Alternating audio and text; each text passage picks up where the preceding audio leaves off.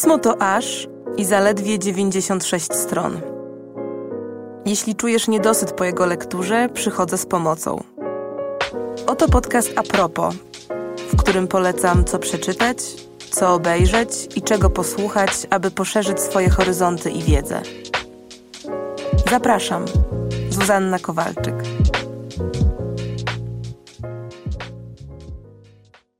Cześć, z tej strony Zuza Kowalczyk i nie będzie chyba zaskoczeniem, jeśli powiem, że cieszę się, że słyszymy się w nowym odcinku podcastu A propos.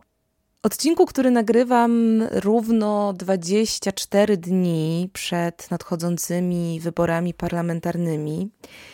Ale jako, że bierzemy sobie w piśmie do serca nasz postulat polityczności, to nie o konkretnych partiach czy o konkretnych politykach oczywiście będzie tu dziś mowa, ale polecę Wam tym razem teksty kultury a propos aktywności politycznej. I w tym kontekście, tak wiem, szok i niedowierzanie, zacznę od danej optymistycznej i dość obiecującej, to znaczy od tego, że w ostatnich wyborach, czyli w wyborach prezydenckich w 2020 roku, w drugiej turze padł frekwencyjny rekord, czyli najwyższa frekwencja wyborcza od około trzech dekad. Do urn poszło wówczas 68,18% Polek i Polaków, i to był wynik zbliżony jedynie do wyniku wyborów prezydenckich w 1995 roku, kiedy w drugiej turze frekwencja wyniosła 68,23%, czyli różnica zaledwie 0,5%. A jeśli komukolwiek to się nadal wydaje dość e, nieszczególnie imponującym wynikiem, to spieszę z informacją, że wszystkie inne wybory od transformacji ustrojowej w Polsce miały frekwencję znacząco niższą. Takim kluczowym pytaniem, które ja sama pamiętam przy okazji wszystkich wieczorów wyborczych, to było pytanie o to, czy tym razem frekwencja przebije ten odwieczny sufit połowy społeczeństwa, czyli 50%. Więc na tym tle fakt, że w ostatnich latach obserwujemy jednak jakkolwiek wzmożoną aktywność polityczną przy urnach, jest jak najbardziej pozytywnym sygnałem, który też z pewnością budzi jakąś nadzieję na to, że zaangażowanie obywatelskie w życie publiczne w naszym kraju rośnie. Ale, tak wiem, zawsze musi być jakieś ale. I tym razem nie jest inaczej, bo ta wzmożona aktywność polityczna Polek i Polaków odzwierciedla nie tylko rosnącą świadomość w zakresie polityki, w zakresie spraw społecznych, ale no nie da się ukryć, że jest to też dowód na to, jak bardzo rozrasta się w ostatnich latach społeczna polaryzacja. Bo jak pokazują badania, do urn pcha nas nie tyle zaufanie do polityki, ile bardziej strach przed tym, że tę politykę zawłaszczą nieodpowiednie naszym zdaniem frakcje. Więc tym głównym motorem zaangażowania się w tę najbardziej podstawową aktywność obywatelską, jaką jest uczestnictwo w wyborach, jest jednak przede wszystkim obawa. Obawa przed tym, że może być gorzej, obawa przed tym też z drugiej strony być może, że się nic nie zmieni. Złość na sytuację w kraju, złość na pomysły czy zakusy partii, z którymi się nie identyfikujemy. I ta złość i ta frustracja jest jakimś takim kotłem, który tą aktywność polityczną szczególnie mocno wzmacnia. A mówiąc o aktywności politycznej jako zjawisku pozytywnym, oczywiście chcielibyśmy na nie patrzeć, chcielibyśmy je widzieć w połączeniu z po prostu wartościami demokratycznymi i wiarę w lepsze jutro, w chęć angażowania się w budowanie jakiegoś dobra wspólnego, a nie tylko w walkę i manifestowanie swojej niechęci wobec politycznych oponentów. I ten właśnie stan diagnozuje w swoim świetnym eseju Tomasz Markiewka, filozof i publicysta. Książka ta nosi tytuł Gniew i Markiewka rozróżnia w niej dwa rodzaje właśnie tytułowego gniewu. Gniewu w obszarze społecznym I z jednej strony wskazuje na gniew destrukcyjny, czyli taki gniew, który Marta Nussbaum nazwała trucizną demokracji, a z drugiej strony wskazuje na gniew konstruktywny, czyli taki, który tej demokracji stanowi w zasadzie sedno. No i niby to żadna nowość i niby to żadne odkrycie, że, że gniewem można zarówno niszczyć, jak i budować że gniew może być zarówno nakierowany na takie bezmyślne pokonywanie przeciwnika, jak i na bardziej twórcze wymuszenie jakiejś realnej społeczno-politycznej zmiany. Ale warto zwrócić uwagę na to, jak w tej przestrzeni publicznej, przestrzeni danej wspólnoty, rozkłada się równowaga pomiędzy tymi dwoma rodzajami bądź co bądź zbiorowej emocji.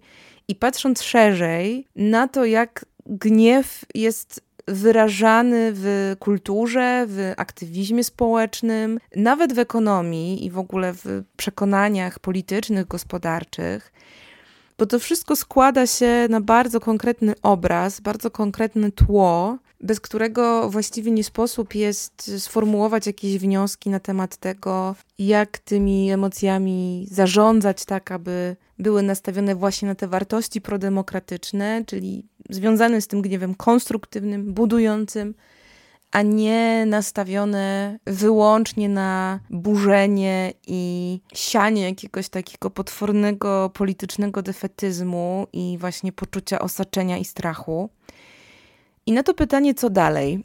Pytanie, jak właśnie ten gniew przeobrazić w takie narzędzie skutecznego obywatelskiego nacisku, odpowiada poniekąd moim zdaniem politolog i publicysta Rafał Matyja, autor książki Wyjście awaryjne, to jest również esej, który ukazał się w 2018 roku i myślę, że opisywał już wtedy stan, który nadal bardzo silnie w naszym krajobrazie politycznym obserwujemy, bo zdaniem Matyi najważniejszą rzeczą, jakiej teraz potrzebujemy, jest zmiana wyobraźni politycznej. I pod tym pojęciem wyobraźni politycznej Matyja rozumie przeorientowanie takich ogólnospołecznych wyobrażeń na temat roli państwa, na temat roli społeczeństwa, na temat w ogóle zakresu możliwych opcji do wyboru, na temat tego, jakimi sposobami i narzędziami możemy tę rzeczywistość polityczną urządzać i budować bo jak przekonuje, wyłącznie takie przeobrażenie miałoby móc, miałoby potencjał doprowadzić do zburzenia takiego politycznego duopolu, w którym od no już teraz kilku dekad de facto tkwimy w polskiej polityce.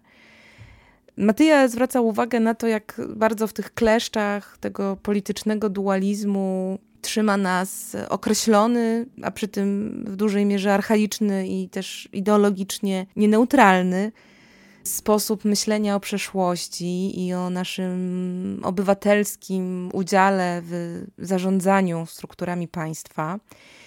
I przekonuje, że polityka oparta wyłącznie na wzmacnianiu podziałów, wspierana tym, że te nasze wyobrażenia nierzadko opierają się na takim obywatelskim wycofaniu które z kolei wynika z tego, że nierzadko zakładamy, że i tak na to państwo, na to jak funkcjonuje państwo, nie mamy większego wpływu, że jest to rzecz zostawiona w rękach wąskiej grupy decydentów, wąskiej grupy elit że to wszystko jest kwestią jakiegoś takiego zakleszczenia w bardzo okrojonej przestrzeni symbolicznej.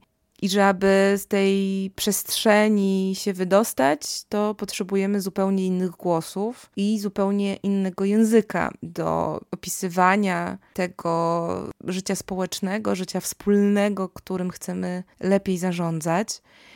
No a te nowe głosy i nowy język mogą powstać między innymi na bazie aktualizowania naszej opowieści o takich absolutnych fundamentach wspólnoty, na poziomie właśnie obywatelskiej aktywności w ustalaniu reguł tej wspólnoty, czy właśnie w ramach przeobrażania tej warstwy symbolicznej, poszerzania jej i, i wprowadzania w nią większej puli odcieni szarości w miejsce takiej bardzo prostej czarno-białej dychotomii.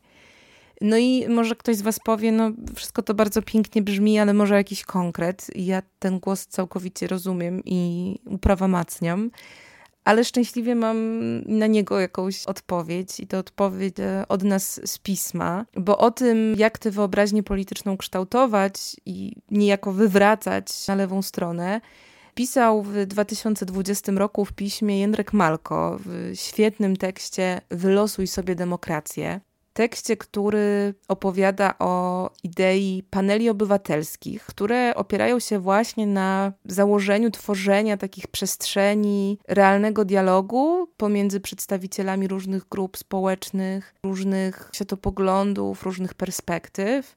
I to dialogu, który nie ma być takim właśnie wyłącznie deklaratywnym dialogiem, który w moim odczuciu często jest takim fasadowym hasłem progresywnych stowarzyszeń i baniek, ale takim dialogiem realnym, który ma służyć znalezieniu realnego porozumienia i wręcz podejmowania decyzji, a udział w takim panelu miałby być określany w ramach losowania. To znaczy, losowe osoby mogłyby w takim panelu brać udział, i to właśnie mm, przy zasadzie tej losowości, która zakłada spotkanie różnych osób z różnych warstw, z różnych miejsc, różne ważne decyzje dla życia politycznego, dla wspólnoty społeczno-politycznej byłyby, mogłyby być podejmowane.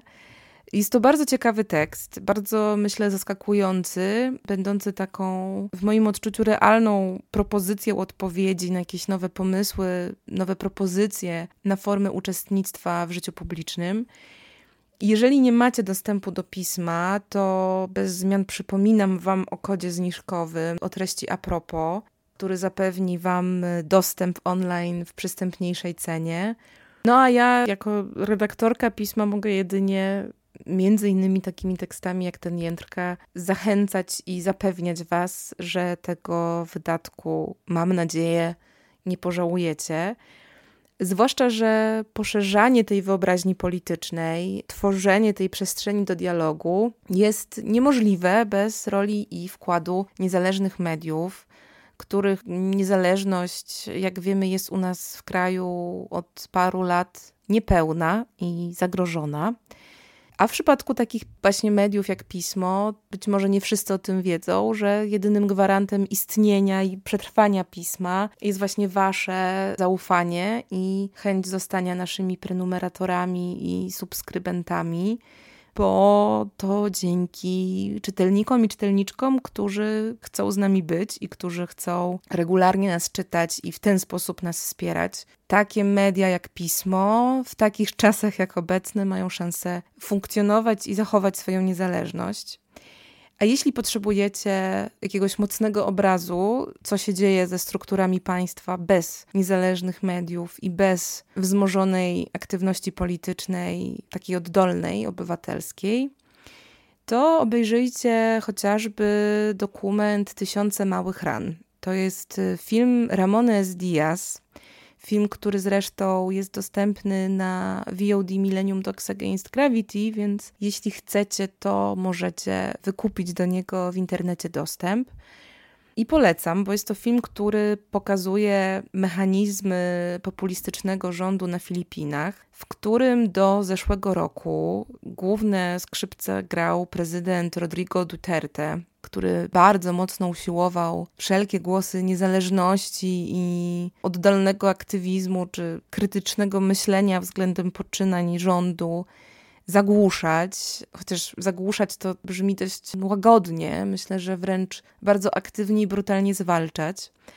Autorka, czyli Ramona Diaz, obok takich naprawdę brutalnych obrazów codziennej przemocy i nacisku ze strony aparatu państwa i nieustannych zamachów na wolne media, pokazuje całkowitą nietykalność rządzących i po drugiej stronie pokazuje też całkowitą bezsilność tych, którzy mimo wszystko nie ulegają ich terrorowi, a w takich warunkach mają w obrębie swojej niezależności, utrzymania tej niezależności wybitnie trudne zadanie. I jeśli właśnie takie wyciąganie lekcji z doświadczeń innych krajów, z historii innych krajów wydaje Wam się cenne, to też oczywiście bez zmian polecam polecany już wielokrotnie podcast Dział Zagraniczny. Myślę, że większość z nas się zgadza, że jest to jeden z najlepszych polskich podcastów o polityce zagranicznej i też w ogóle sytuacji społeczno-kulturowej w różnych krajach. Podcast, w którym właśnie Maciej Okraszewski, twórca tego podcastu, regularnie podejmuje temat sytuacji polityczno-społecznej w właśnie w dużej mierze regionach świata pozbawionych tych demokratycznych fundamentów a więc nierzadko miejscach o bardzo ograniczonej również tej oddolnej aktywności politycznej, a z drugiej strony też o takich krajach i obszarach, od których w drugą stronę, to znaczy możemy uczyć się tego obywatelskiego zaangażowania w dobro wspólne. A jeśli mamy się uczyć, to nie tylko my, ale też, a może nawet zwłaszcza najmłodsi. I w tym obszarze chciałam Wam polecić dwa tytuły, które naprawdę bardzo mocno polecam sprawić albo swoim, albo po prostu bliskim sobie dzieciom aby właśnie stopniowo poszerzać w nich tę świadomość, prowadzać je w ogóle w tematy zaangażowania obywatelskiego, przygotowywać je do mądrej, takiej dobrej, świadomej aktywności i zaangażowania w sprawy publiczne. Jedną z takich książek jest książka Macieja Wojtyszki Brąba i polityka. Nie wiem, czy pamiętacie, czy znacie Brąbę z dzieciństwa. Ja Brąbę doskonale pamiętam i uważam, że jest to absolutnie wspaniała postać fantastyczna dziecięcej literatury. A tym razem, no właśnie, nie Brąba i inni, jak to brzmiał oryginalny tytuł, ale Brąba i polityka, czyli nowa część tej brąbowej serii, nastawiona na to, by możliwie przejrzyście, możliwie ciekawie tłumaczyć najmłodszym takie absolutne podstawy polityki. I choć może to brzmi jak jakiś taki bardzo mozolny i trudny temat, to jednak w ogóle pokazanie podstaw demokracji, podstaw politycznego zaangażowania, pokazanie tego, jaką rolę my jako jednostki w tym społeczeństwie odgrywamy, jest wydaje mi się w ogóle super przygodą, aby już te obszary jakoś poznawać i się w nie wzgłębiać na możliwie wczesnym etapie, więc brąba i polityka to jest jakieś moje odkrycie, że coś takiego istnieje i bardzo Wam polecam dzieci wszelkiej maści obdarowywać taką literaturą. A inną książką, już nie fantastyczną, ale w tym samym aktywizującym i uświadamiającym duchu, jest książka Elżbiety Lakowskiej Po co nam te wybory? To jest książka, która też w taki zrozumiały sposób tłumaczy dzieciom, czym są wybory, do czego wybory służą, dlaczego są tak istotne, jaka jest ich właśnie realna rola w życiu społecznym ale też jak na przykład wyglądają systemy, w których te wolne wybory nie mają miejsca. A więc jakie są inne formy organizacji tego społecznego życia, inne niż demokracja, i jakie zagrożenia z każdego z nich wynikają. Więc myślę, że bardzo cenna lektura dla młodszych pokoleń. W jakimś sensie mam poczucie zapełniająca brak, który jak patrzę wstecz na swoje czytelnicze doświadczenia w takim młodzieńczym wieku, jeszcze nie nastoletnim, ale młodym, to nie bardzo pamiętam, aby jakaś dziecięca literatura naprawdę ciekawie, przystępnie i zachęcająco o jakiejś takiej świadomości obywatelskiej opowiadała, więc bardzo się cieszę, że ta luka się wypełnia i że takie książki powstają. No a skoro lektura związana z młodszym pokoleniem, to chciałabym też dwa słowa o książce, która, no właśnie, nie jest dla młodszych pokoleń, ale jest o młodszych pokoleniach dla pokoleń starszych.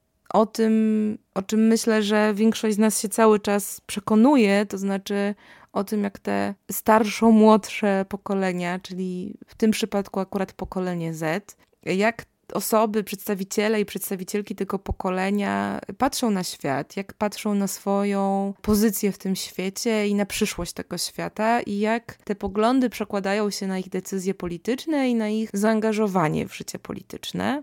No i o tym właśnie świetną książkę napisała Justyna Suchecka, oddając właściwie tym dzisiejszym młodym głos.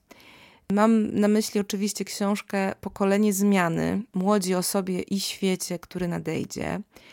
książkę, która opowiada właśnie o takim zróżnicowanym spojrzeniu na świat i to nie tylko mówiąc właśnie danymi czy badaniami, ale także mówiąc samymi młodymi, to znaczy prezentując ich perspektywy, ich przekonania, po prostu oddając im głos. Oczywiście podkreślmy, nie sposób, przynajmniej moim zdaniem, y, jest stworzyć jakąś jedną uniwersalną, zunifikowaną wizję jakiegokolwiek pokolenia. No ale z pewnością pewne elementy, pewne przeżycia są pokoleniowe i one też tę aktywność polityczną, taką obywatelską, w przypadku tych dzisiejszych młodych poniekąd wymuszają. Bardzo Wam tę książkę polecam, zwłaszcza właśnie jeśli macie wrażenie, że, że tych młodszych od siebie nie rozumiecie, bo Słucheckiej udaje się uniknąć takiej bardzo popularnej w moim odczuciu pułapki, to znaczy pułapki starszej osoby, która swoją perspektywą i swoim językiem stara się odtworzyć perspektywę i język młodszych pokoleń, co oczywiście staje się zazwyczaj jakimś takim niezbyt udanym połączeniem światów i trochę śmiesznym obrazem kogoś, kto imituje głos, który nie jest jego głosem. Więc tutaj to pokolenie reprezentuje się samo i to jest prezentacja naprawdę ciekawa. Myślę, że w ogóle ważna dla zrozumienia współczesnego świata i też tego, w jakim kierunku możemy z tym światem dalej podążać, bo to właśnie pokolenie Z jest teraz tym pokoleniem, którego znaczna część wchodzi w decyzje polityczne, może głosować, więc te zapatrywania polityczne te myśli o zaangażowaniu obywatelskim młodszych pokoleń są naprawdę w myśleniu o świecie dość istotne i kluczowe. Bo, tak jak wspomniałam, największym grzechem opowieści o młodych są opowieści, które nie oddają tym młodym głosu, ale raczej starają się za nich ich opowieść opowiadać. I ten grzech w zasadzie dotyczy niemal wszystkich grup, które może nie tyle nie uczestniczą, ale raczej nie dominują w tym obszarze decyzyjnym, w obszarze władzy sprawowanej nad wspólnotą, czy to w takim realnym wymiarze, czy symbolicznym, kulturowym. I taką formą przestrogi, przy taką niemożnością zabierania głosu, jest dla mnie autobiograficzna książka Rebeki Solnit. Książka zatytułowana Wspomnienia z nieistnienia, w której Solnit opowiada historię tego, jak wchodziła tak naprawdę w dorosłość, zamieszkując najbardziej zróżnicowaną kulturowo dzielnicę San Francisco, której właśnie jako biała, młoda, żyjąca samotnie kobieta stanowiła swego rodzaju ewenement. I też w tej przestrzeni kształtował się jej głos, kształtowała się ona jako osoba. W konsekwencji jest to też opowieść o mechanizmach przemocy, o mechanizmach wykluczenia, o marginesach politycznego życia, o przestrzeniach i o społecznościach, które nierzadko umykają uwadze centralnej władzy i za które to nierzadko przedstawiciele status quo starają się mówić. Mając oczywiście najczęściej na uwadze jednak własną perspektywę i, i własny interes. I jest to też opowieść o wreszcie wychodzeniu z tego tytułowego nieistnienia, to znaczy o formowaniu swojego głosu, formowaniu swojej społecznej roli i też poprzez to właśnie formowanie swojego istnienia, czyli odzyskiwania takiej realnej politycznej podmiotowości. Bo ta podmiotowość w wymiarze prywatnym nie ma szans się urzeczywistnić bez podmiotowości w wymiarze publicznym. I doskonale pisze o tym jedna z najważniejszych, przynajmniej dla mnie, żyjących obecnie intelektualistek, czyli Judith Butler. Pisze o tym w swojej eseistycznej książce Psychiczne życie władzy teorie ujarzmienia, w której to książce pokazuje, że realne istnienie, takie realne istnienie w przestrzeni społecznej zakłada takie podstawowe a jednak często nieoczywiste prawa, jak prawo do miłości i prawo do bycia słyszanym w przestrzeni politycznej. No i to właśnie są takie prawa, które wbrew temu, co może się wielu wydawać, nie są wszechobecne, nie są oczywiste i co ważniejsze, nawet jeśli są dane, to nie są dane raz na zawsze. I o ich istnienie, ich wagę trzeba się nieustannie upominać i bardzo dbać o to, aby ich nie stracić. Niemniej władza, jak pokazuje Butler, która zawsze jednak ucieleśnia jakąś konkretną hierarchię tych głosów, nigdy nie jest dana raz na zawsze. I to właśnie, jak przekonuje autorka, dlatego ta aktywność polityczna ma takie fundamentalne znaczenie dla każdej jednostki, która tej władzy podlega, bo to właśnie poprzez aktywne działanie w sferze publicznej mamy szansę, jak to mówi w tytule, ujarzmiać władzę. To znaczy, ja to rozumiem jako czynienie władzy taką realnie obywatelską. A więc uświadamiać sobie naszą władzę, czyli władzę społeczeństwa nad władzą w rozumieniu rządu. I, I w ten sposób Butler mówi, że możemy odzyskiwać sprawczość i też możemy odzyskiwać jakieś poczucie sensu w tej politycznej aktywności. Aktywności, która naprawdę jest nie bez znaczenia i do której oczywiście zachęcam wszystkich każdego dnia, ale szczególnie mocno zachęcam 15 października, kiedy, no właśnie, jeśli to nie wy zabierzecie głos, to ktoś was w zabieraniu głosu wyręczy i ktoś zabierze ten głos ostatecznie za was. Bardzo Wam dziękuję za dosłuchanie tego odcinka do końca i do usłyszenia niebawem.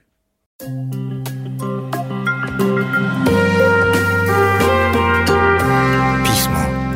Magazyn opinii.